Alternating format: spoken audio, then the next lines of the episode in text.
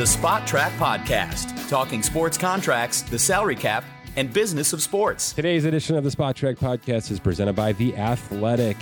Visit theathletic.com slash spotrac in your browser, register, 40% off your first year, download the app, personalize it, and get ad-free exclusive content at your fingertips. Again, that's theathletic.com slash spotrac. My name is Mike Ginnitti. Happy Wednesday, Thursday, whenever you're listening to this podcast. It's a big NBA show. Scott Allen joins the show.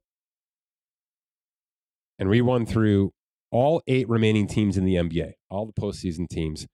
One player that Scott's identified that is going to have some sort of financial decision this offseason, be it an extension, flat out free agency. Maybe they're on the trade rumors, but one player at least from all eight teams remaining in the postseason. And then at the back end, a quick discussion about Chris Paul and what his options may be after 2022, depending on how things go in the next couple of weeks with Phoenix. But first, I would be remiss if I didn't talk about Tom Brady. to me, the only problem with this, I have no problem with 10 years, $375 million for Tom Brady as the lead analyst for Fox. I know that there's been a lot of disasters in the booth, and I know that a lot of people who do this for a living are out there saying, this guy's got no experience. What the hell are we doing here? What if this is terrible? Of course, there's a chance that he's terrible, but Tom Brady is not new to getting in front of a microphone, to analyzing football games. Tom Brady's been doing this for a very long time, behind the scenes to some degree. He's had a podcast with one of the absolute goats in interviewing in terms of uh, Jim Gray. He's been doing that for quite a bit on XM. His voice has been out there. He's been taking reps, not national broadcast top Fox Sports game of the of the week. So there's going to be an adjustment period to that and an acclimation period to that as well. But and by the way, Kevin Burkhardt as well will have to get acclimated, and he's got a year or two to do that before Brady gets in tow. So I think Greg Olsen will be good at this. I think that's going to be the guy for this year, and depending on how long Brady plays, maybe longer. I'm not worried at all about Brady stepping into this. I'm excited. I'm actually excited. This is a guy who I will read his book. Same with Peyton Manning. I think there's just an element to the game more so than Tony Romo. And I was overly impressed with how much Tony Romo was able to bring in terms of the little idiosyncrasies because I just didn't see that in his football game. I know we see that with Brady.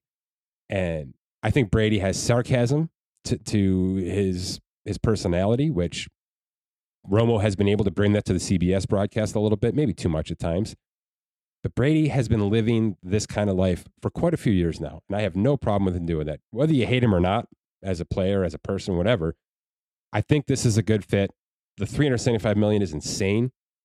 And for anybody who was worried about NFL ratings, I think we're going to be fine because 37 and a half million per year is bonkers. But look, here's the numbers. He's gonna he's gonna walk. Let's say he's done this year. I think this is probably it, right? He just restructured his contract. He's gonna make 30 million this year. That means 333 million for his NFL playing career across 23 seasons. He then walks into 375 million. It's not a bad way to live your life, folks. So I'm not worried about it. I'm not surprised by it. This is the move I thought was going to happen. I didn't think. And look, he may still go down the ownership path. He's he's certainly been able to bankroll plenty of money. I'm sure he's in the crypto and whatnot and when was in that quite quite a bit early.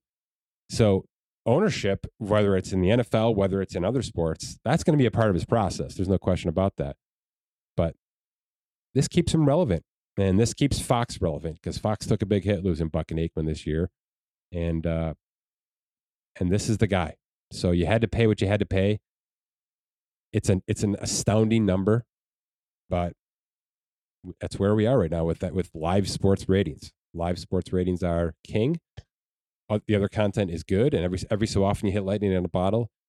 But as we've seen more and more so over the past ten years, a live NFL game, the worst NFL game on the schedule, destroys everything else on TV. So that's why Brady is worth what he's worth, and uh, I look forward to seeing it. I don't think it'll be a disaster. I know some people out there probably are just easy to assume that it could be. I think he's going to be just fine. It seems like from his social media presence, certainly from his on air stuff and even his podcast, which I've listened to quite a bit, he's going to have that figured out pretty quickly. Let's switch gears to the NBA and talk about a lot more rich guys because uh, you want to talk about some sick salaries. We're approaching 60 million a year on these new contracts. Is James Harden going to be one of those guys? Let's talk about it next with Scott Allen. But first, we are presented by Dynasty Owner, the fantasy football league that uses real NFL salaries, real NFL transactions. You actually have to sit in the GM chair and make the moves for your roster. It's not just your starting lineups every week, your bench counts. There are bench points in this league. It's real time moves, real time trades. You've got to make decisions as extensions are, are, are brought into the contracts. And, uh, you know, a player like DK Metcalf, who's pretty good value right now, maybe in a couple of weeks, he's going to be terrible value before you because his 8 million a year is going to, about to become 28 million a year, and that's going to affect your salary cap in Dynasty Owner. Visit dynastyowner.com, get yourself signed up. You can just play with your friends for free, kind of bet on the side a little bit, right within the system, right within the app, or you can go all in and try to make this a big deal, big payday for you and your friends, and uh, make it a multi year situation. That's the point of these Dynasty leagues, and nobody does it better than Dynasty Owner. Visit dynastyowner.com today. All right, Scott, here's the plan for today. Eight teams left in this postseason in the NBA, but I want to focus down even more to basically a single player on these rosters right now that at least this offseason could be in consideration for some sort of financial adjustment, be it an extension, some sort of option decision, um, possibly a trade out. I mean, I think there's some players right now that aren't long for their current franchises, despite being this this far along in the postseason. So it's a kind of a polarizing situation with the good teams, you know, not just the bad teams in the NBA, which is always fun. And, and I think we're headed for another offseason full of superstar trades if we can kind of project that. So let's just start with Miami. They were the number one overall seed in, in the East.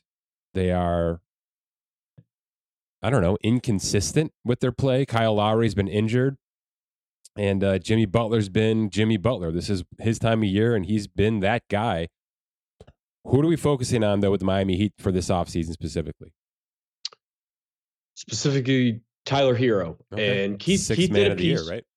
Six man of the year. Keith did a piece on him, so if you haven't checked it out, go check it out. But the the quick and dirty with Tyler Herro would be he won six man of the year. He is rookie extension eligible this offseason. And why that's important is his rise on that team puts a giant question mark on Duncan Robinson and sure. what to do with him. Who's, he's been uh, a ghost. he he has been a ghost. He was extended last year, so he uh, he has four years, seventy four point four million dollars left, which includes a player option. And when you add his salary on top of Jimmy and Bam and Kyle, that already gets you up to mm. uh, 125.6 million dollars, and that's without extending uh, Herro. Now, keep in mind the extension with Herro, his salary is already locked in for next year, right. so this the extension wouldn't kick in until 23, 24. Now, why I'm picking him specifically is if you decide to extend Herro to whatever amount it's going to be, let's call it, you know, uh, somewhere between probably 20 to 32 million dollars. He's not a max guy. Uh, I, I, don't think he's necessarily going to be a max guy, mm-hmm. um, but I think it's going to be somewhere in that range that I I have given. That means what do you do with Duncan Robinson? Because I don't know if you can necessarily live with all five of those guys moving forward, especially with Herro winning six man of the year, and he pretty much was the starter. Eh, you know, he he got crunch time minutes, and he still does. So, does the Robinson does that, deal feel a little bit like Davis Bertans right now? He does, and you know, if I remember correctly, back in the in the off season when he was given that uh, that contract. Mm-hmm people sort of were like, holy cow, he got that much money. I know there were offers probably going to be around that from other teams. He decided to stay with uh, with the Miami Heat. But you're right. It, it does feel Bertans esque where he got paid a lot of money. He really didn't show up this year. Herro is sort of filling those shoes and then some.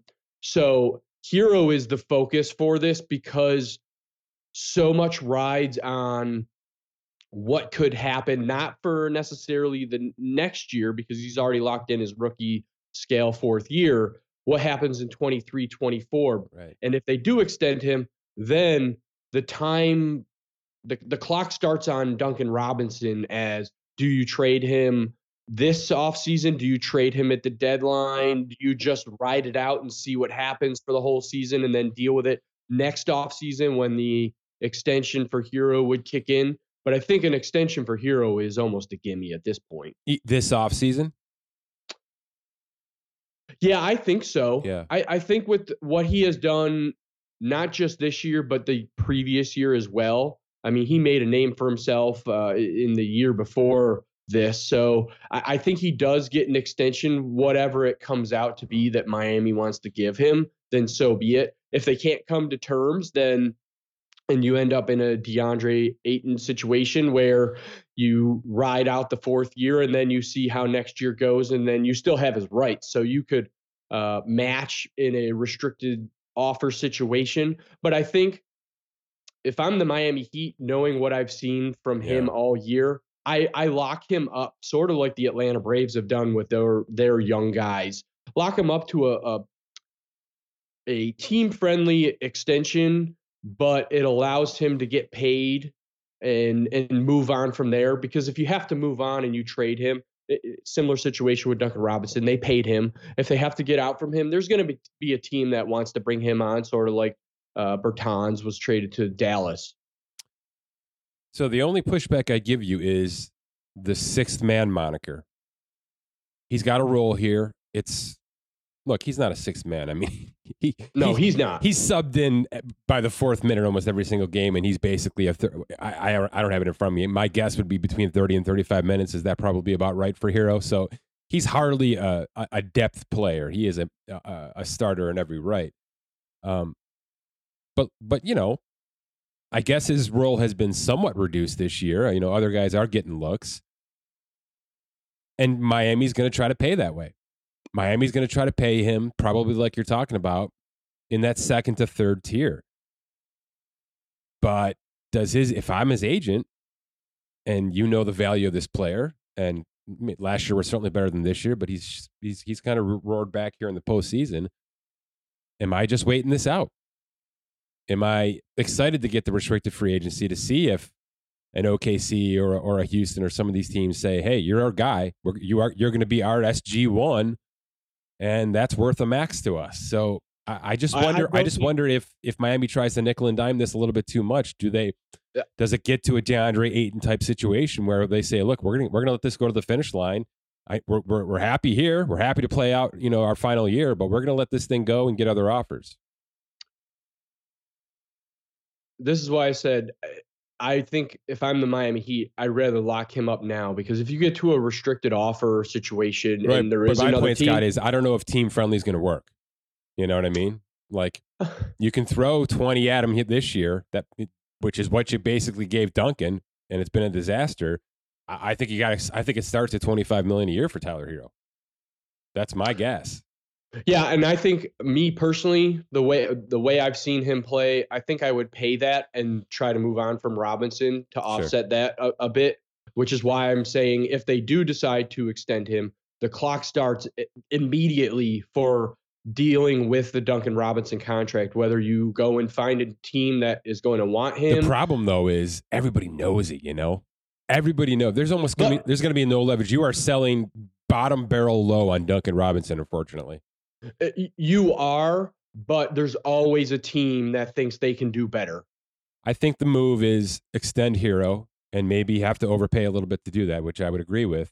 And you let Robinson find his way in October and you showcase him a little bit and try to get him back in his game. And then either that's a good problem and we have to figure out if we want to keep him and just hit the luxury tax hard for the next couple of years, or he's a deadline move and you can get a little bit more value for him because there's still going to be three and a half years term on that contract, you know? So yeah, I'm not saying he's going to get moved this offseason. No, but I, yeah, I, I, don't think you can do both play. those things this offseason because you'd be selling so low on Robinson, you know? I totally right. agree I, with Tyler Herro though, 100%.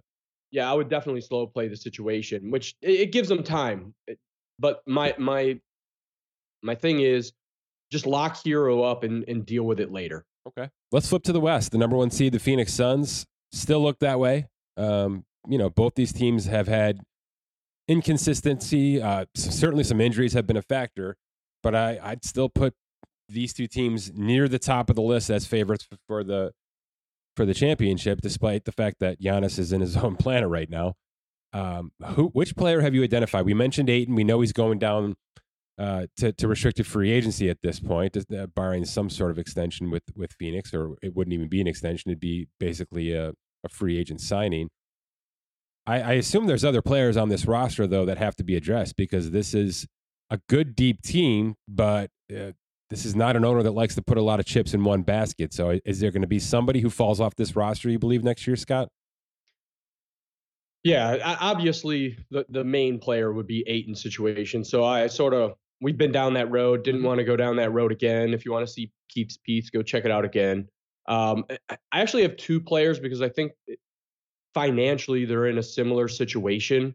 So I went Dario Saric, who missed the entire season because of a knee injury, but he's at $9.24 million going into the 22 23 season. He is veteran extension eligible if you wanted to go down that road, mm-hmm. or they just want to eat it for one more year. And and Jae Crowder is the other one who's at 10.2 million going into the 22-23 season. He is also veteran and extension eligible. Now, why I bring both of these up at the same time is they're they're both in that nine to ten million dollar range. If Ayton for some reason leaves, mm. you don't have a big man to fill his shoes. So do you uh, do you give yourself some time with Sarge? Do you just leave it be for one more year and then reset going into next year? Yeah, let's talk Jake, about this because what is Phoenix's actual window of contention? You know what I mean? Because right, I, I right like now. your thought process here. Um, you know, especially with Crowder, who's had a hell of a postseason, but Crowder's not a five. You know, I don't think there's ever going to be a world where Crowder's an actual five. He can play big, but you know he's right, not he he's not a post up lob type player like like many of these guys are looking for in this offense. So, but but certainly tons of value here. But both Saric and Crowder are under contract through next year. Chris Paul, we know, has one more year, and then basically the guarantee falls off. But there's a good chance this is his last year as well, and we'll get to that at the back end of this this segment.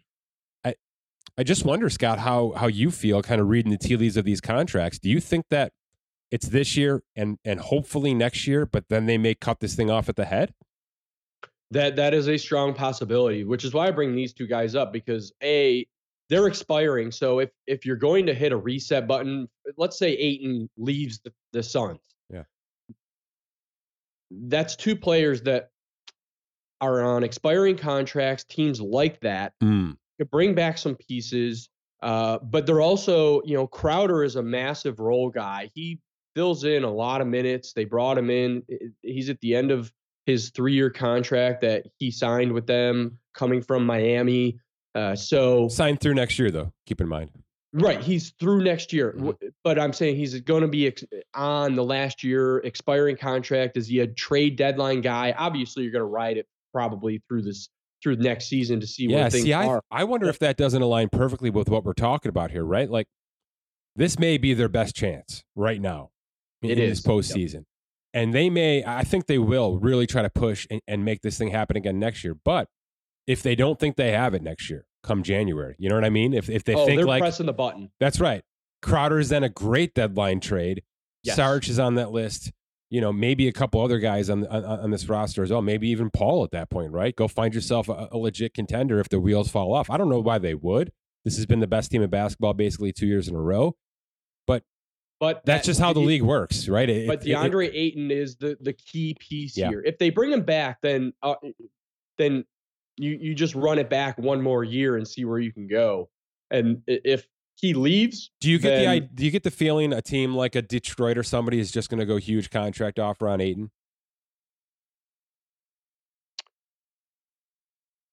that that is a that that is a strong possibility. Yeah. And then if that's the case, then obviously they go into a all right, let's do a signing trade. We want to bring some pieces back potentially. Right. Again, that would hard cap the team that's doing the sign and trade, but at least if uh, that is the one item that helps Phoenix is that he is restricted and they have his rights, but if he does want to move and he does get a offer they have the option of matching it or potentially n- negotiating a sign and trade to get some pieces back. So that's why I say the linchpin is definitely Ayton.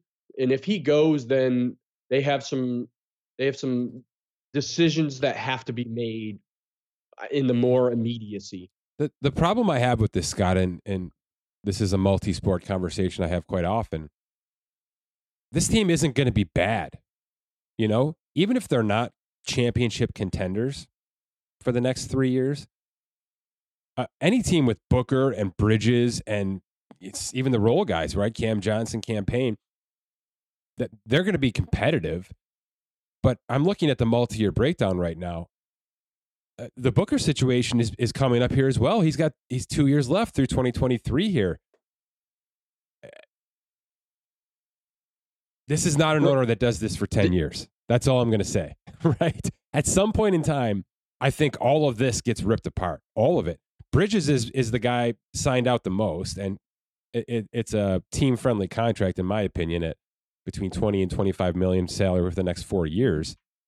But Booker's going to cost a supermax. But Booker's going to be a massive contract, probably next offseason in 12 months from now. Chris Paul, like I said, is through 2023, so he's aligned with Booker in terms of guaranteed money. I, I struggle with this one, Scott, because I don't think this is an organization that will keep the gas pedal pushed down long enough. You know what I mean? I think they will uh, rip it off yep. before we think they should. And I, I, I don't think you're incorrect in saying this could be next February. There could be legitimate pieces moved off this roster next trade deadline. Not so much this offseason. I think they'll give themselves four or five months in the year to see if they can really do this again. But he will sell off cash as quickly as possible. Let's be perfectly clear about what's about oh, to happen here. Oh, oh, absolutely. And it happened this past season because I even talked to Keith offline on this. Um, the Frank Kaminsky situation. I was like, they he was injured yeah. pretty much the entire season, and then they waived him in uh, uh, March or whatever it was, and I was like, well, why would you do that? Why wouldn't you do that earlier so that you could mm-hmm. sign a guy or two? And he goes, it was all about the cash. Mm-hmm. They they waited as long as possible to have to remove him and then fill a roster spot with a minimum guy mm-hmm. because of cash purposes. He doesn't want to pay him. So you bring up a super valid point. What ends up happening with Booker? I guess he would be the one C to the guys that I have because he is veteran extension eligible this offseason. Yeah. So do you offer that moving forward? The guy doesn't like to pay, so most likely not. So if that happens, you got to pay him. He's a generational guy. I, I know he has his inconsistencies, and he's probably never going to be a top five guy in this league. But, but you got to pay that guy.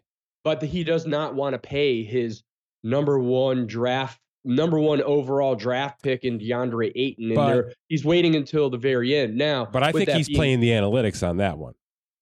He he could be, yeah. and you may play the analytics with the Devin Booker situation. But if you're Devin Booker, and let, let's play hypothetical where Ayton does leave, and then they decide, all right, we're just going to blow this up and we're going to trade Crowder because it's great value and we're going to do something with Sarge, great value. Yeah, you have your other small pieces that are have grown in Cam Johnson and in Cam Payne, and Chris Paul is on the back end.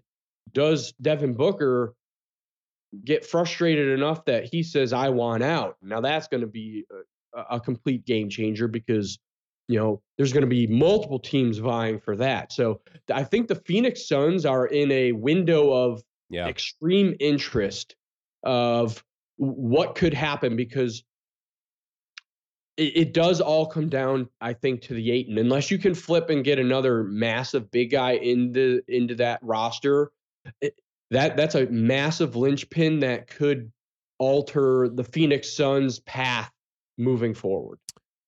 The only thing I'll say, and it's on a positive spin, obviously this team has been able to draft extremely well. M- most of this roster has been constructed oh, via absolutely. the draft and not lottery picks, by the way. So yes, my guess is Scott is is one of the reasons that they'll justify trading some of these pieces away is to get that draft capital, so that if they decide, and I think they will, to keep a player like Booker and a player like Bridges, who's already under contract, and make those two the core the, the core vets they feel like they can fill in the blanks with with new draft picks that should be able to bring it up to speed. My guess is they keep Booker, they keep Bridges, and maybe Payne, you know, a, a, as a cheaper option at the point guard position because his extension is not going to be near what what they're paying Chris Paul right now, obviously. So I think they can kind of nickel and dime that re, a rebuild on the fly and just hope that their drafting success continues. But that's going to take sp- get, getting rid of some of these players and acquiring those draft capital assets back as quickly as possible. I, I just think it, it's such a rare situation, right? Like we sit down with the Rams and the Buccaneers and the Dodgers and and many of these, and, and I guess actually the Lakers just did this as well. And you you want to fall in love with these rosters, and often doing so is the wrong move. You know, uh, doing so is you're trying to bring every single person back because it's it's shown to be successful one time, and you think you can repeat that success. It's so rare that that actually happens, and I don't think that's what Phoenix is going to do at all. You know, I think that's the point here. The point is, it may be for the wrong reason, which is you know being a little bit uh, thrifty, but I think shaking things up like they like they did a little bit last year, and like they we think they will next year, is probably the right move. You know, not to the degree that what the Lakers did. I don't think. I don't know why the Lakers thought they had to go Westbrook, but that's for a different conversation. But I do believe that keeping things fluid and moving is the right way to go in this league because there's options everywhere, everywhere, as we're going to talk about here. All right. Yeah. Go ahead. Yeah, absolutely. I, I completely agree with that. I'll just say this Let's put it this way. You, we're, we're, talking about eight teams here. There's not a single team here that didn't make some kind of offseason acquisition to make yeah. themselves different and or better, right? Yeah, Harden, you can't. Kyle you Lowry. can't stay the same. No, everybody. Uh, Dallas moved on from KP. I mean, every single team here, Al Horford back to Boston. Every team we're about to talk about right now did something transactionally to change themselves this year. So it's just it's just the nature of the NBA, and it's why it's so damn fun to cover. Honestly, seriously, it really is. All right, back to the East, Philadelphia. Let's talk yep. about it. Um, Scott, I'm gonna I'm gonna jump up on top of your data here and actually uh, bring in a different conversation because I think it's it's uber important. Are we at a point now where James Harden just has to, to take the player option? No, I don't think so. I do, Scott. I think he's got to opt in. I think Daryl Morey's got to sit down with him and say, look, man, we, we don't know where this is going. And I don't want to do wrong by you. They're obviously very close. And and and let's be also honest honest about this. There's going to be a lot of pressure from the media and from I guess, you know, fans in general because anytime a blockbuster trade happens, it generally means that there has to be sticking power, right? Like like what the the Rams gave up for Matthew Stafford, football wise. Matthew Stafford has to be the starting quarterback for the Rams for at least three to five years to just to justify what happened, right? Bringing him in. Now the Super Bowl changes all that. But let's talk about what actually happened in that James Harden trade. Uh, is it really a blockbuster trade anymore? No. No, right? So. No. I mean, it's Seth Curry and there was a pick in there. I think maybe two picks. Yeah, and Ben Simmons, who hasn't played and had, and, and we have and, no idea what the, what his career is going to be. None, none, none. And and back surgery, I he, that's going to affect his defensive ability, which is I think his bread and butter now, more than anything. So my point is, I don't think the Philadelphia 76ers have to look at that trade and say, "My God, this we have to have this guy for you know." Uh, the entire window of contention here, which is for, for Embiid, I would say at least three to five more years. I, I don't look at it that way anymore. Now, you want to say you want to go to Harden and say take your player option, which is six million less than what a new max contract would offer him. Correct? Is that correct? I think it's thirty six up to forty three or some, some whatever it's going to be. I think there's like a six million dollar difference in, in what his option would be versus what he would could get on a new max contract. But Scott, that max contract is just not feasible, right? It's just not a, a, a, an appropriate option for him right now. Or am yeah, I wrong? Definitely. Or am I just no, shooting no, no. shooting spit here? No, I, I think it would be reckless to go down the, the path we've talked about with the massive extension that he could have. Now, I disagree with you. I do not think he necessarily needs to opt into that player option. I almost think if you're Daryl Morey and you can go to By the way, I'm thinking Irving here. He's got a $47 million option next year. So it's it's a good chunk of change. Go ahead. So I, I think he needs to go similar to what happened to the Chris Paul situation last offseason. Okay. Where he opted out. They gave him a more team friendly deal and gave him more money, but so instead was, of 47 for one year, we'll give you 100 for three. Right, and Okay, if you want to okay. throw in a non-guaranteed or even make it guaranteed, you're you're giving him more money, but you're not saying in five years we're going to have to owe you sixty-two million dollars. You that is extremely reckless. So I I think they they have to do a negotiation of here's the analytics. This is what we see. You Yeah. have you have declined. We're going to pay you for the next. We're going to lock you into guaranteed money for the next two or three years Mhm. and but it's going to be at a team friendly deal but you're going to get paid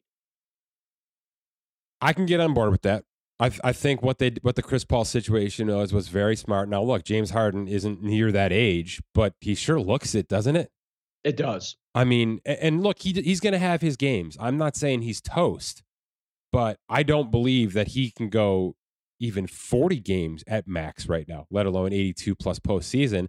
And and I'm not knocking him. He he's been a physical ball player. I mean, he has he has done his work. Now the step back is completely opposite of that, but he's just I don't think he's I don't think he put in the kind of time and effort you need to do to have a 15 year career at his position. Let's put it that way. And look, that's not a knock on him. Not everybody in the world is going to be that. You know what I mean? The dedication that takes, that's just not for everybody. And that's just not for him. So I, I hope there's a I hope there's a realism with this. And and by the way, if what you're talking about means 35 million, a 35 million dollar salary this year, is he the kind of guy, Scott, that's going to say, well, that's 12 million less than my option. Screw that. I'm just going to opt in and then have my control after that. Do you think there's any chance of that? N- not if not if he opts out and they give him an extra year you know you're spreading it out over like you said if it's three for a hundred or whatever it might be if you're giving him more money eh, eh, knowing that internally he's on the decline and i'm not going to get 50 million dollars and it, again it's reckless by philadelphia to even Mm-hmm. entertain that, knowing what we've seen. It, it, it- that's why I think the smart move is opt out, team friendly, but get paid your extra year or two on top of it. And if you can get James Harden at 30 million instead of the 47 next year, then Mm-hmm. th- th- I think that's a win-win if you're extending the amount of money that he can get over the next couple of years. Because I don't think any team should entertain extending him at that maximum amount of money. It's just not. It's not the right move. It's not a smart move financially or eh, or uh, you know from a production standpoint. He's not going to be able to put up the numbers. He, he's not putting them up now. So what makes you think he's going to be able to have a resurgence in four years and have to pay him fifty million dollars? And let, let me add this: if you go in and do a he opts out, you pay him this year plus another we'll, we'll call it one or two more years for the Mhm. three years. Again, the CBA is going to look potentially different in two, three years when they potentially opt out. So um, you don't want to necessarily lock yourself in to a massive five-year deal with James Harden, and then there be massive No, there's a lot of reasons not to do CBA that. situation. Yeah. So There's a lot of reasons not to do that. I think the the three year deal where it's declining salaries, right? Even if you have to front load 40 or 42 million into next year, which is still a bit of a discount on his current salary, and then go down from there 35, 32, because that makes it a tradable contract too. Right? You It want, does. You want year year three, maybe even year four, if there's a player option or something tacked onto the back.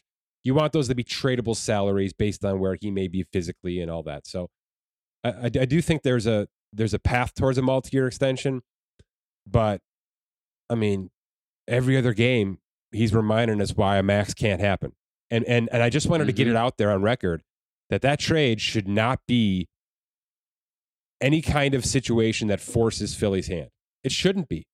All right. I, I mean, there were a lot of moving parts of that trade. It's like a it's like a seven sentence paragraph on our site trying to figure out how, the, how that trade went down with the multiple teams and all those picks and everything. But it just shouldn't happen, Scott. It shouldn't happen. no, it shouldn't. Okay. All right. Anything else on Philly? I know you got Tobias Harris kind of highlighted here. Yeah, I do. I, I mean, Kind of a He was rumored to renaissance be- year for him, right? say it again. Kind of a renaissance year for him. We uh we had him in the garbage can last year. Yeah, we did, and he's been on trade rumors, so that's why I sort of focused on him because it was sort of, you know, if you remember back in January, it was all right. If we move Ben Simmons, we want to move Tobias Harris too, or you know, tra- uh, package deal. What, what's the situation with that? You know, he he's had a nice season this year, and he's got 37 6 plus a 39 2. If a team wants to take that on, he is veteran extension eligible. So, do you want to go down that road? Do you think he is the the piece, uh, another piece moving forward? Do you want to be locked in that far? Uh, so, uh, I think I just can't outside of I can't see it with those salaries, Scott. Oh I, no, I can't. And either. there's a trade kicker, a five million dollar trade. He's going to have to waive that. Obviously, there's there's those are just way too freaking high. Yeah, so I th- I think they have a decision. You know, if if you move on from him, you could get some really nice pieces back, depending on what team you're you're trading with him for, or you just ride it out for the next two years, and and maybe maybe that's the play. Maybe you keep him for the last two years here. James Harden opts out, and you do him for two years, and it lines up, and then you've got Embiid for the foreseeable future. But if you can line them up, and then yeah. sort of hit a, a mini reset. I mean, they've got some nice kids. They've hit well in the draft here that are coming up. So whoever's in charge of their um, mm-hmm. draft in in scouting department, they've done a nice job with some of these. They're going to have minimal so. picks, though. I think after all the movements, but yeah, I, I think that's right. Um, yeah, I think they'd probably like to move on from Harris here. He does have a lot of value to them, but uh, that seems immovable to me. That seems immovable. It, and it, it, and it absolutely could be. There may be teams that don't want to touch that. No. But I, the between Harden and Harris, those are the two pieces. Uh, Can you imagine uh, if this was still Ben Simmons and Tobias Harris, and they were bleeding seventy million dollars on those two guys? Oh my gosh. Yes, I'm glad. I mean, it's not going to be much better with Harden based on what we've seen over the past couple of months, but uh, uh, you know, at least there's a chemistry situation offensively that can win them ball games, right? Between Harden and Embiid. Obviously, right. that wasn't happening with Simmons. So that no. that alone was was made the made the move worth it. Hopefully, there's some common sense when they talk about Harden's next contract. That's all we're talking about here. Yep. All right, Dallas. I think they did their best work this year, mid-season, when they got rid of KP, and uh, I mean they're bringing on Bertans, which is uh, I don't know the ninth man on the roster but they've got some legitimate guards. All right, Finney Smith and uh, and obviously Luka. We don't know what's going to happen with Jalen Brunson. What, what is what is your guess? Just maybe in in thirty seconds. What is your guess on what happens with Jalen Brunson? Um, do you think they need him, Scott? I do. I'm not sure they need him. You don't think so? No, I, I have watched now the past few games with Dallas, kind of uh, as closely as possible, and he just seems like now let me put it this way they would miss him i think he gives Luka a hell of a breather which luka's not luka's going to be in one of those hardened conversations luka's not going to be a guy who gets in lebron type shape and he's going to take four months to get in shape let's just be honest about what this is going to be so brunson is phenomenal in kind of trading off minutes and taking over the game when Luka just doesn't have it. And there's going to be a lot of times when that's the case, unfortunately. But I think he's, I don't think that's enough to max a guy. And I do think somebody will max him. That's, I'll put it that way. Okay. I don't think someone's going to max him. No. I think he'll get high value. But I think the point you made where Luka needs a night off or he's injured, yeah. you have someone to fill in, and Brunson could be that piece, especially having already been on that team. We're we're seeing it right now in the playoffs, right in front of our eyes. Yeah. Depth matters. So if you can retain that kind of player who's already in the system, knows Jason Kidd, knows the players on that roster, gels well, you do what you can to keep that depth piece. It's fair. I mean, Dinwiddie's been nothing. So I don't know what you do with that because he was supposed to be the guy that allowed you to lose Brunson. I still think that's the plan. I, I do. Um, and maybe you can bring bring in some vet minimum contracts to sort of complement that at that that point guard shooting guard position. They've got a lot of uh, of kind of depth no namers under contract next year. Really, a partial guarantees now that I look. Other than that, uh, it's a strong roster. This is But if this team goes to the finals, uh, looking at this roster, it, will be really, really impressive, right? It, will be really about Luka Doncic. Let's be perfectly fair about what's happening in front of our eyes here, because Finney Smith has taken a step forward, but he's a guy. He's not a player yet, and you know, look at this roster, Scott.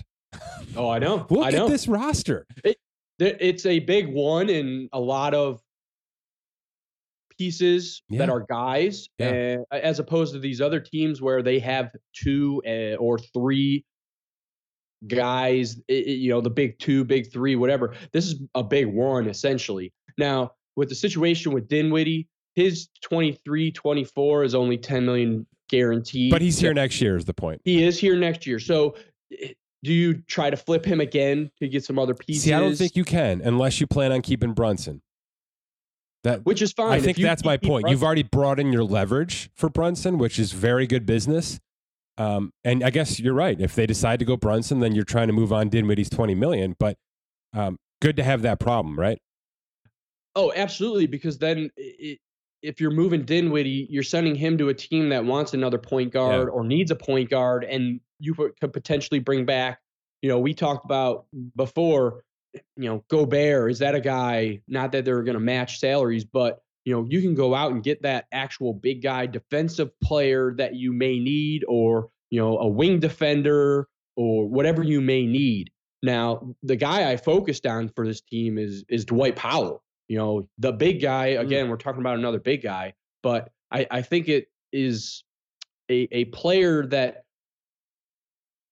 his time is limited on that roster. They they really liked Finney Smith so much that they extended him as a veteran extension during the season, and that pretty much was writing on the wall that Dwight Powell probably was short for this roster. Yeah. And and you know he's at 11 million dollars. They they could have extended him this off uh, during the season. They haven't. So you know at 11 million dollars, that's a nice piece during the season that you could use as a trade uh, trade item to potentially bring somebody back if someone wants him.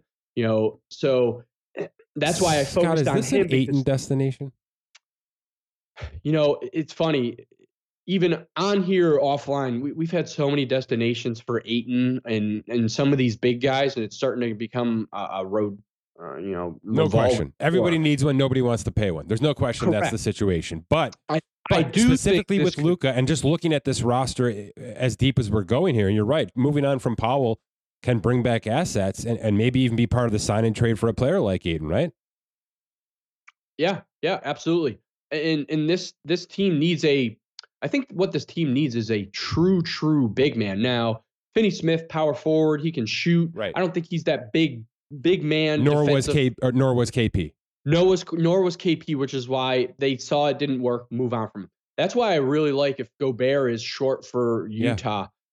Going one to, of these superstar centers. Don't you agree with that? I, I do, especially if they are a defensive proud proudness that they can, mm-hmm. you know, that's their main focus. Then I, that's what this team is really missing is that defensive big man that can just be in the paint and take the the hits. I think you're right. I really do, and, and I think, and I wouldn't put a restricted offer on Ayton past Mark Cuban at all. In fact, I would bank on it. right? I would bank on it. So I, I like this a lot. I, I, think, and by the way, this is just another example of a team that is right in the mix of it. You know, legitimate Western Conference final uh, contenders that we're talking about making a massive change next year. That's just what has to happen, right? It's just it the, does. It's just the nature of the animal. Fluid. You got to keep doing it. So I think they're what they're doing right now is phenomenal, but there may be even bluer skies ahead for them if they if they use their cards right properly. Let's go to Boston. Um, it was a hell of a trade deadline. Bringing back Horford was weird. It has been phenomenally successful. He is settling back into his role. He's overachieving. I heard a great point from Chris Mannix today. Um, basically, that him sitting on his keister in OKC actually rejuvenated his career. It gave him new life, literally strengthened him, and, and allowed him to be able to do this for the last six months. So uh, it's just a hell of a story. I know that's who you want to spotlight here. He's under contract, I believe, for what, two more years? Is it more than that?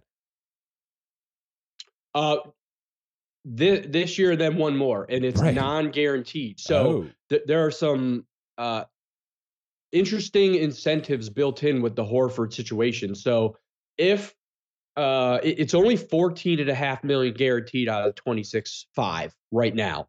So if Boston makes the finals, it goes up to 19.5 is automatically guaranteed. If they win the finals, next year's salary at 26.5 is fully guaranteed immediately as soon as they win the finals. So that's why I focused on him, not only because of what has happened with him with this resurgence, but super interesting financial implications for him specifically that he wants to make the finals because then and win the finals because his guaranteed amounts go up. Now, uh, two things. the way two things played- quickly. Number one, it's hilarious that these are Philadelphia's con- contractual triggers, right? I mean, they signed this contract with him, and it's Right. transferred over to Boston. Let me throw this question at you: Does Boston want him for another full year, or do you think this is just lightning in a bottle and they shouldn't get too greedy with it? No, I, I think they want him. He fits well. There's a reason why Brad Stevens brought him back to this roster. Yeah. It, it just he he fits well there. And I know I've mentioned it before, but Serge Ibaka, he worked well in Toronto for some reason. He went to Charlotte, didn't work out, went to, back to Toronto, and it worked out again. There's just Yeah, guys that's a nice that point. Yeah, fit well in certain organizations, and Al Horford just gels well with the players on the roster, whoever's in the front office, whatever it might be. It works well. I, uh, I I'm going to go out and say, even if Boston doesn't make the finals and they don't win the finals, they should just guarantee that salary and and move forward. Now, with that being said, he's extension eligible as well, so Mm. they could just add another year on. They did this with uh, Josh Richardson, and they extended just one more year. They could do that with Al Horford, guarantee uh, if that's your comp, I'm guessing they're not going to do it. I, no, I'm not using him as the comp for that from a production standpoint. I'm using it as the league is starting to realize we can extend, yeah, just get him under term. We'll trade him later. get him under term, and trade him later. Correct. Yeah, no And- question. And, and more and more teams are starting to realize that because there is no cap space. There, it's it's an anomaly. It's a it's just an illusion. You know what? Let's tangent on that, Scott, because you've mentioned the CBA a couple times now, and I do think it's going to be very, very important. Uh, what you're talking about is setting setting up for a natural trade, right? A guy who's under contract who needs to be traded traded to get off the, off the current roster. Versus the signing trade. Do you think there's a chance that the next CBA eliminates signing trades? Do you think that there's too much gaming the system involved with that kind of process? Because I, I tend to think it's icky. it is icky. I don't think it's going away, but there may be more. Yeah, restrictions. Maybe maybe it. they add more more restrictions on it. You know, they, they tweaked it in the last CBA where the sign and trade they could only if you were signing a player with bird rights, you could only do the max four year Mm. and, and five and then and trade them out. So they did add some restrictions in the last CBA, if I remember correctly, based on that. Now, because of how teams are sort of gaming the system with the sign and trade, uh, maybe the league says we don't care because then you're hard capping yourself, and then you have to deal with those implications down the road. Yeah. If you're a high paying team already, uh, but there there may be some tweaks in, in that moving forward. Okay. Memphis quickly because I don't think there's much to talk about. Morant's going to No. get a, a supermax extension probably. I think he's going to do. He's going to make the uh, first team or at some point or at least a team. Excuse me. Steven Adams is interesting. I think he's got value, but he's been overpaid for five years straight. Do you, what, what happens there? Do they just drop it down to a more tenable contract, or do you think they just move on from him? Another big man in the carousel, I mean, he's at 17-9 next season, Yeah, so which I- is too much. it- it- it's too much.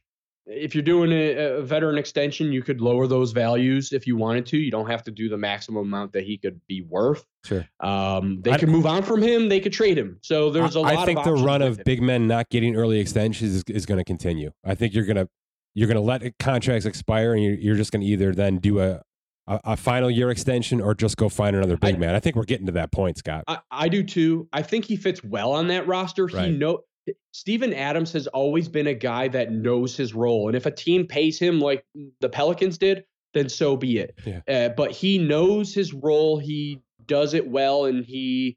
Uh, if the team feels that they want to uh, keep him, even Mhm. if they get to free agency and then you know they they pay him whatever they're going to pay him just to be on the roster, he's a guy that knows his role, fits well with those young kids, and then you know just move along.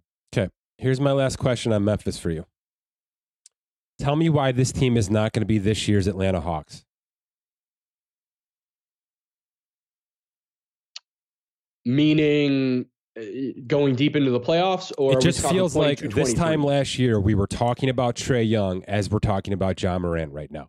As the next coming, he's going to be the guy. Oh, Pay him every team- dollar possible. But why? Yeah. Why? And then Atlanta did an absolute sledgehammer job that offseason, bringing in five new players, you know, extending Collins at the last second. Uh, Just everything possible Yeah. they could do here's the to build that team up to be a superstar team, and they and they didn't even make the damn playoffs. No, Right. so this- how does this- Memphis avoid that? this team is is young. They've got a lot of nice pieces that they've gotten through the draft. They've added pieces through the trade that they needed to. The difference is Atlanta went crazy in free agency. They brought in a lot of guys to fill around Trae. And they're sort of, you know, maybe they overpaid for some of those guys and now they're reaping those you know, or th- th- they're they're feeling feeling that eh, financially and now obviously the, the rumors are they're going to make some more moves or shifts or whatever they need to do memphis all these kids have been playing together they gel well they have fun together And It- they're it's- deep. it's sort of They can win without. Morant. They've already proved it. they they've proved they can win without Morant, but it, it's college esque where they Yeah. just all are having fun and it, and it's working. So and is the answer to do very little? I think the answer is to do very little outside of extend whoever you need to extend, Mhm. and you know i- if there's a trade item, maybe Steven Adams, but like I said, he knows his role, so you probably keep him in the fold for at least the partial of the year until the trade deadline you- if you need to move on. Do you think there's going to be discussion about Ja needs that second guy? I think eventually, yes, because of the pound pounding that he takes going into the paint. Mhm. But I think he's a guy that is so smart, basketball IQ. He's going to start to realize he needs to change his game slightly, and then he's just going to morph. And so I that that's why I've sort of focused on you know Dillon Brooks was the guy I highlighted Yeah. outside of the situation that happened a few nights ago, he he's a a guy that they got in the second round. It's hit really well. He's um extension eligible. Do yeah, you he'll be on an expiring the, contract at the eleven max that you could pay him would be four for around 62. So do you want to pay him 15 million a year? Slight uptick from where he is right now. Possibly. He's fit in really well. He, he he's a game to game guy. And then you've got Brandon Clarke there. I mean, you just, there's you go down the list and there's so many really good Mhm. young guys that fit in. And if you could potentially get in one more veteran player that could get them over the over the hump, then I think you do it. But what piece are you going to move on from? I think Brooks and and Ja Morant extensions are foregone conclusions. I do too. No question in my mind. Jaren Jackson's already under contract at 25 plus, 28 plus. Those are your three. And then I think it's just going to be an annual thing where they try to find a piece here and there. I don't think they need to. I think what Atlanta did is they brought in five guys when they needed one. Correct. and, yeah, they did too much. They and, did and too you can't manage that process this quickly, especially with the expedited offseason they had with the COVID situation. It just was never going to work ever. And Trae is not the kind of guy where he can just kind of make everybody around him better. He's he's kind of a singular entity, and a lot of times it's iso ball with him. So, and that's not Ja. That's not Ja. This is a. You're right. It's a college type field team where the ball is constantly moving. There are times when Morant takes over, but look, when he's not playing, this team just keeps keeps doing what they do because that's how they play offense. They're not they're not reliant on Morant. They just are lucky to have Ja Morant at times. So, I, it's going to be difficult, by the way, to find the veteran to drop into this team because I don't think there's a lot of teams playing basketball this way right now in the NBA, Scott. So I do think they're going to have to do some very, very big homework this offseason to try to find that complementary player. And maybe it comes through the draft. Maybe they just continue to, to, to go homegrown and small and cheap and inexpensive. And then when guys that get to this point, like Dillon Brooks, you pay them what they're worth. Real quickly, Scott, because I don't know the answer. Why is there a $62 million max on Dillon Brooks? Explain that.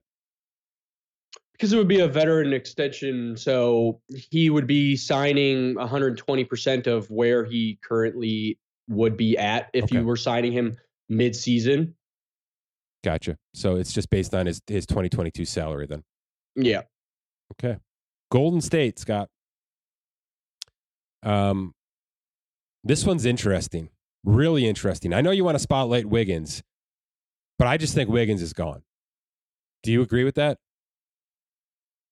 Um, I, I know a lot of people have said Wiggins. I know they Mhm. don't think he's there for the long term, which is why I highlighted him.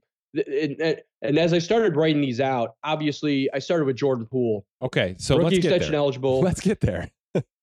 So and and I I had obviously as you see on my notes, I had a method to my madness. Jordan Poole eligible for rookie extension. Obviously, if you do so, that doesn't kick in until 23, 24. So you got some room. It's exactly the same conversation we have about Tyler Herro.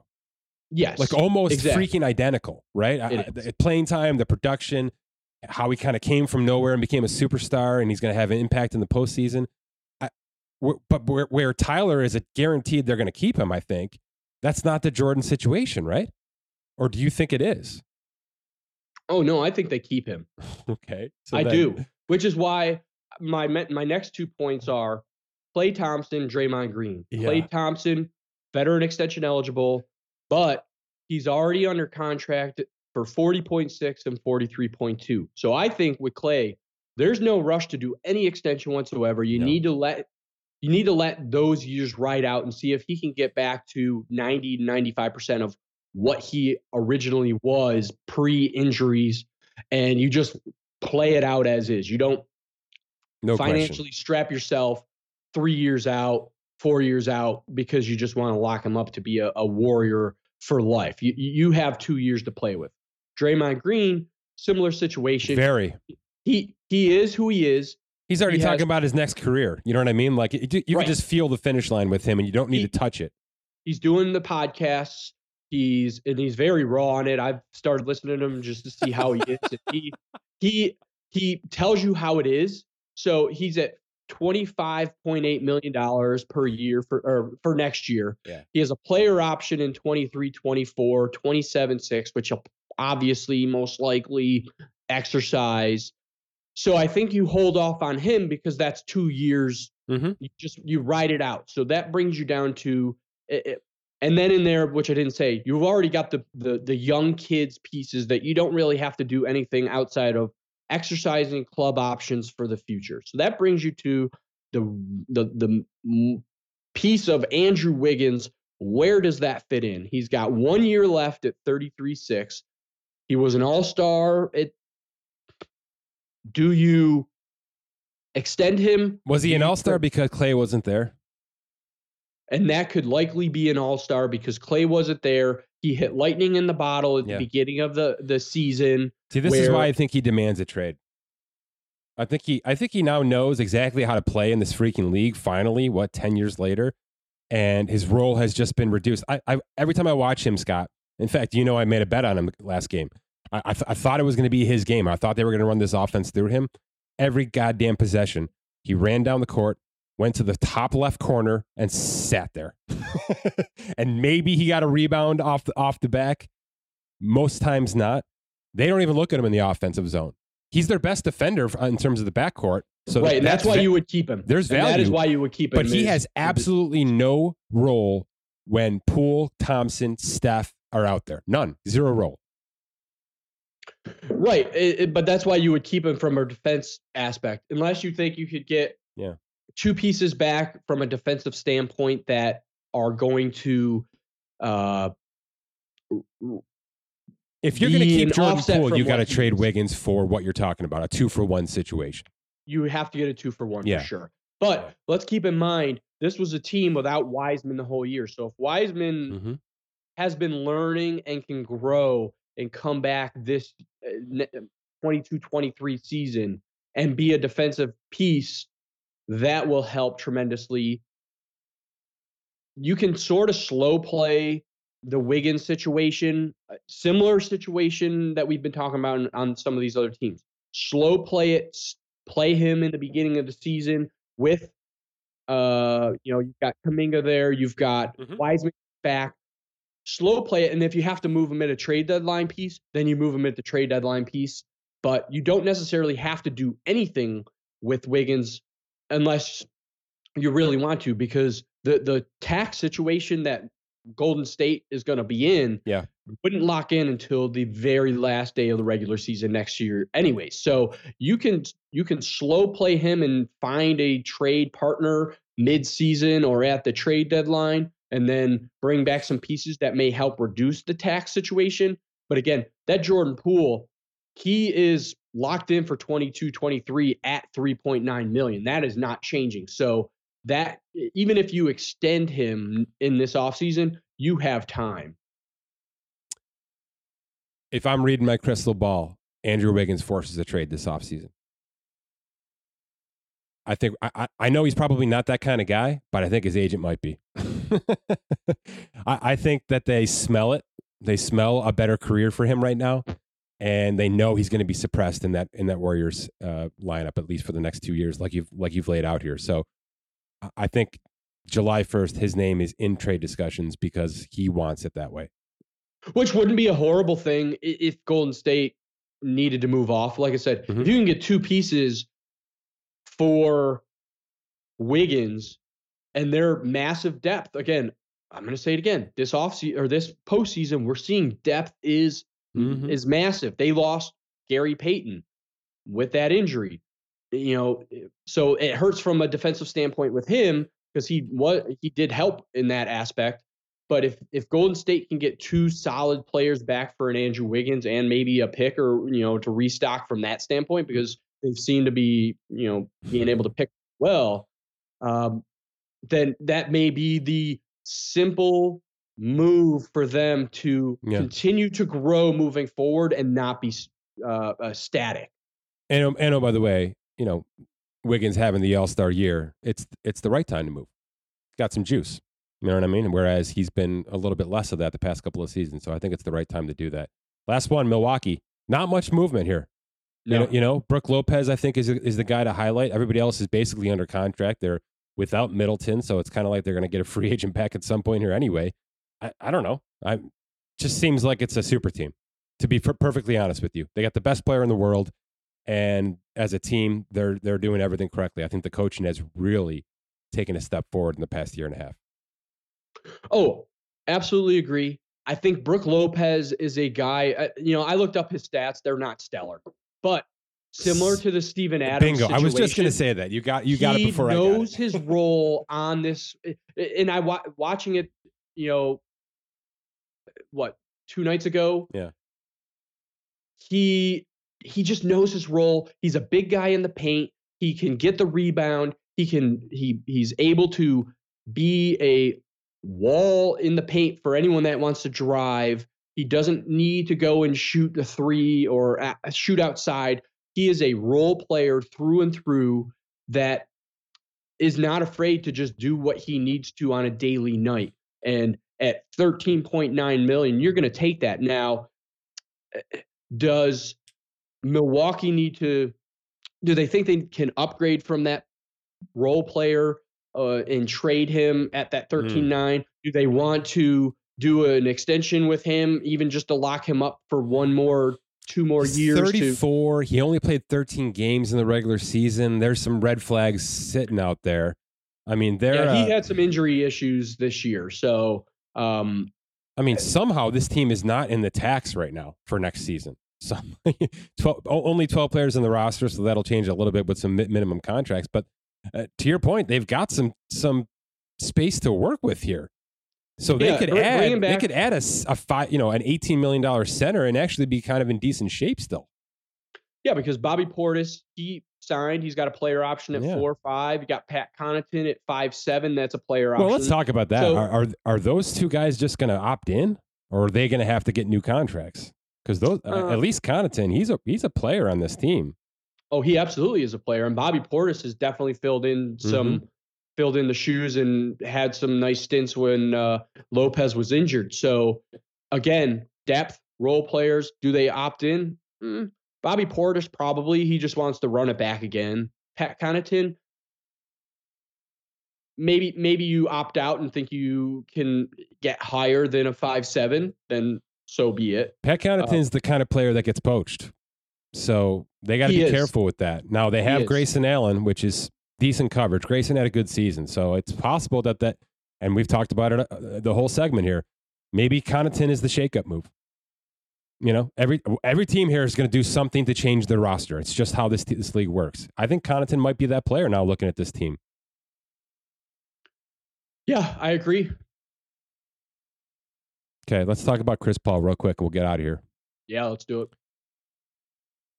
I still think, especially having watched them last night, that it's Phoenix's championship to lose. Now, Milwaukee probably should win this thing, right? But and if they if they get past Boston and get Middle is Middleton possibly coming back, or is it not They- until they- the finals? They said he was out for this series. Okay, so it's a maybe next series Mm-hmm. because I- mean that's just massive. That that makes a great team even greater. Even if even if he's fifty percent and he's he's on a minutes you know minutes clock here. I, it's Phoenix's to lose is my point. I believe so. I think Milwaukee and Boston are beating the hell out of each other right now, and I don't think Phoenix is really go- exerting that much energy right now against Dallas. I, I just don't see it that way. If they win, I think it's just going to be logical. It's probably going to be the first question he gets. Let's be let's we understand how this stuff works. The first question Chris Paul gets is not going to be how does it feel. It's going to be are you retiring, right? are you retiring? And he's going to say some, you know, rightfully so sarcastic answer back. What happens if he does retire? Because I don't think anybody would knock him for doing it. It's we've seen superstars ride off into the sunset like this the past couple of years. He's he's got two years, three years, two of them fully guaranteed left. What does that do to the Suns in terms of their cap, or does it just disintegrate?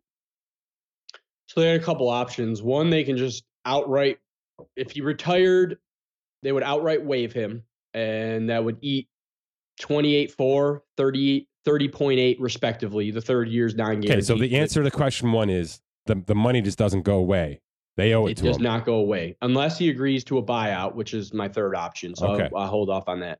So they eat straight value of the, the cap hits. Uh, option B is they waive him and they stretch him. Mhm. So because there's guaranteed $59.2 million left, but it's over three years of contract left. So it'd be times two plus one. So seven years of stretched Chris Paul at eight point four six billion dollars would be what the Phoenix Suns would do. So do you do you just eat it for two years or do you want Chris Paul on your books for seven years? Option C is you waive him and you buy him out to some reduced amount. So um What does that What does that do to the cap, Scott? Would it still be over two years or no? So it, and that's why it, in my notes here it's either A or B. They Mm. can eat it straight up in the two years that are there, or they could reduce the amount Oh, I see. overall So, and then so they could say it's going to be thirty-five million, and they stretch that over seven years, and it's five per year. correct. Okay. So in in in Blake Griffin's situation, obviously he didn't retire, but he he was one that had a buyout situation with Detroit. He gave back like thirteen million dollars, but it was eh, like four million in the current season and then nine in the next season. So they offset both values. Similar situation could be handled here where out of the 28.4, you reduce it by an X amount, at 30.8, reduce it by an X amount, and then just eat it for those two years, or do a f- reduction overall, however you want to mm, slice it up, and then stretch him over seven years. In other words, this isn't very likely. It's good stuff, man. Enjoy the rest of the postseason. Thanks for this. Thanks. Have a good one. All right. Check out plenty more coverage of the NBA postseason at The Athletic. Visit theathletic.com slash Spotrac. Get yourself started. Get yourself 40% off that first year subscription. Check out dynastyowner.com, fantasy football fans. It's time. The rosters have changed. There's plenty of updates to be made. Start new. Start new in May. Get yourself ready. Understand this new system. It's great. Visit dynastyowner.com to get started today. For Scott Allen, my name is Mike Ginnitti. Thanks for listening to this edition of the Spotrac Podcast.